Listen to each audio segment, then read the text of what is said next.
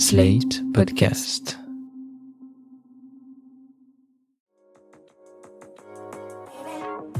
Il y a beaucoup de petits et de gros mots sur lesquels on n'ose pas toujours mettre des mots.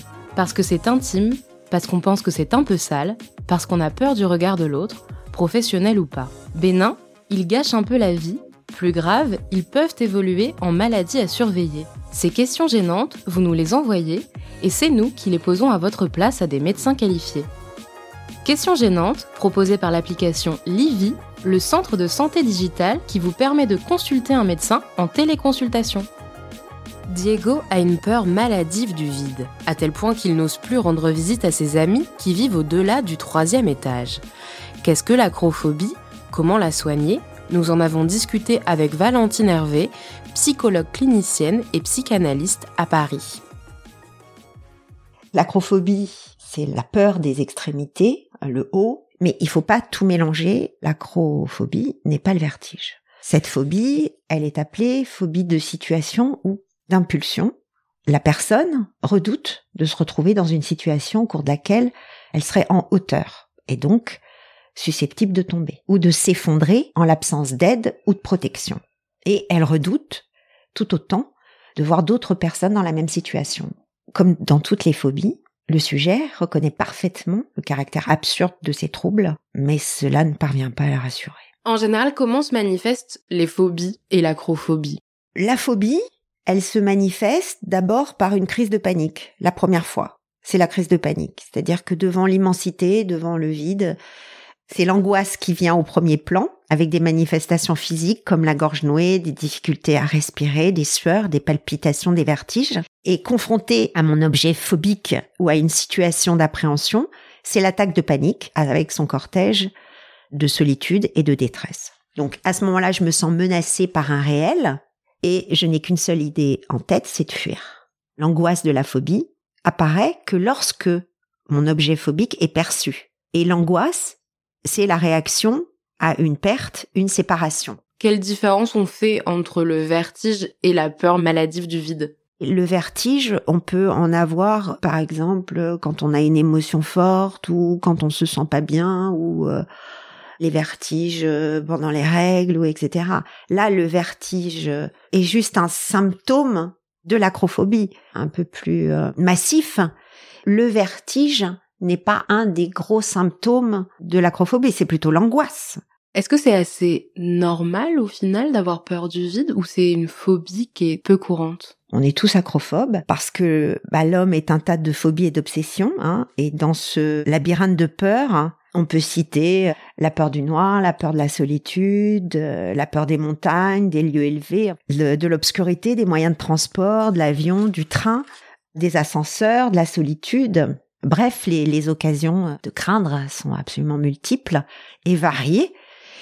Et l'homme est très inventif pour en imaginer beaucoup d'autres. Et du reste, l'association psychiatrique américaine ne recense pas moins de 6456 troubles phobiques. C'est vertigineux, non? Donc, à chaque phobie son petit nom grec, mais lui, l'enfant, bah, il appelle un chat un chat. il parle la langue simple de son angoisse. Quand il a peur, il parle. Hein. Il dit pas euh, Oh maman, euh, je suis acrophobe. Il dit Oh maman, j'ai peur du vide. Et Freud a repris la question de la phobie par l'inconscient. Parce que pour lui, la peur a un inconscient. Voilà par où la psychanalyse annonce la question de la phobie. Il y a une écriture inconsciente de la phobie, et c'est tout le génie de Freud d'avoir découvert que la phobie ne dit pas n'importe quoi. Qu'il y a toujours un fond de vérité dans ces peurs irrationnelles. Ça veut dire que les causes de l'acrophobie, elles sont davantage psychologiques que neurologiques. Oui. Et quelles peuvent être les causes de la phobie? Alors les causes de la phobie, elles sont multiples et elles sont à rechercher dans l'histoire du sujet.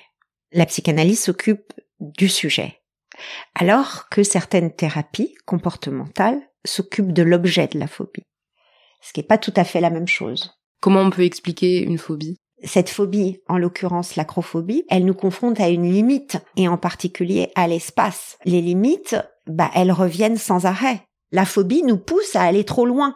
Donc on développe des attitudes qui vont à l'encontre.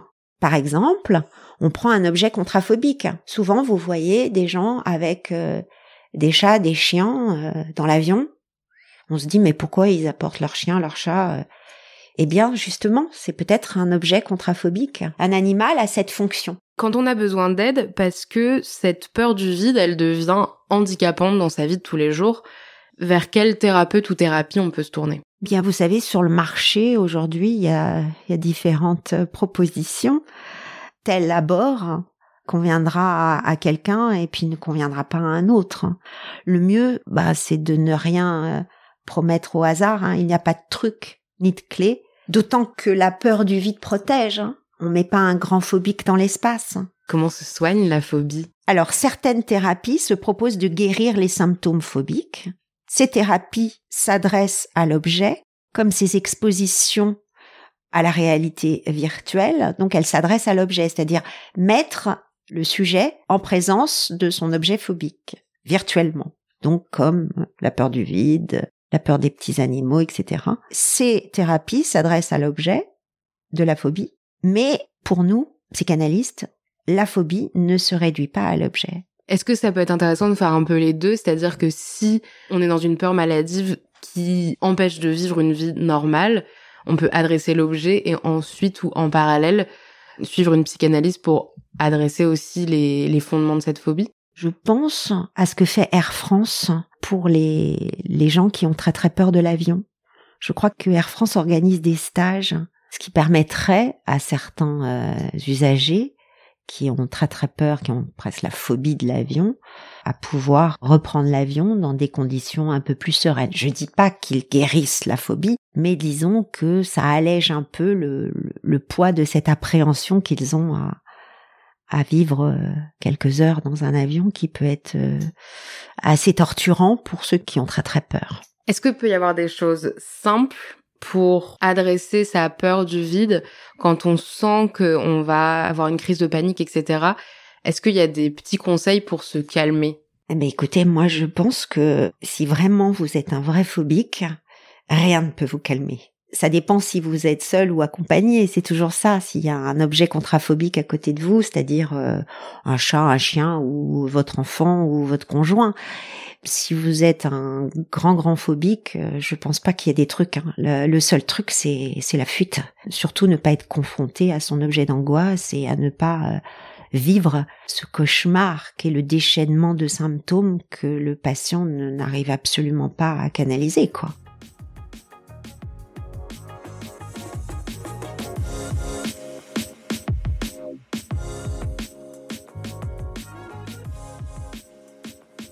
C'était Questions gênantes, le podcast qui pose les questions à votre place, proposé par Livy, le centre de santé digitale, qui vous permet de consulter un médecin en téléconsultation et produit par Slate.fr.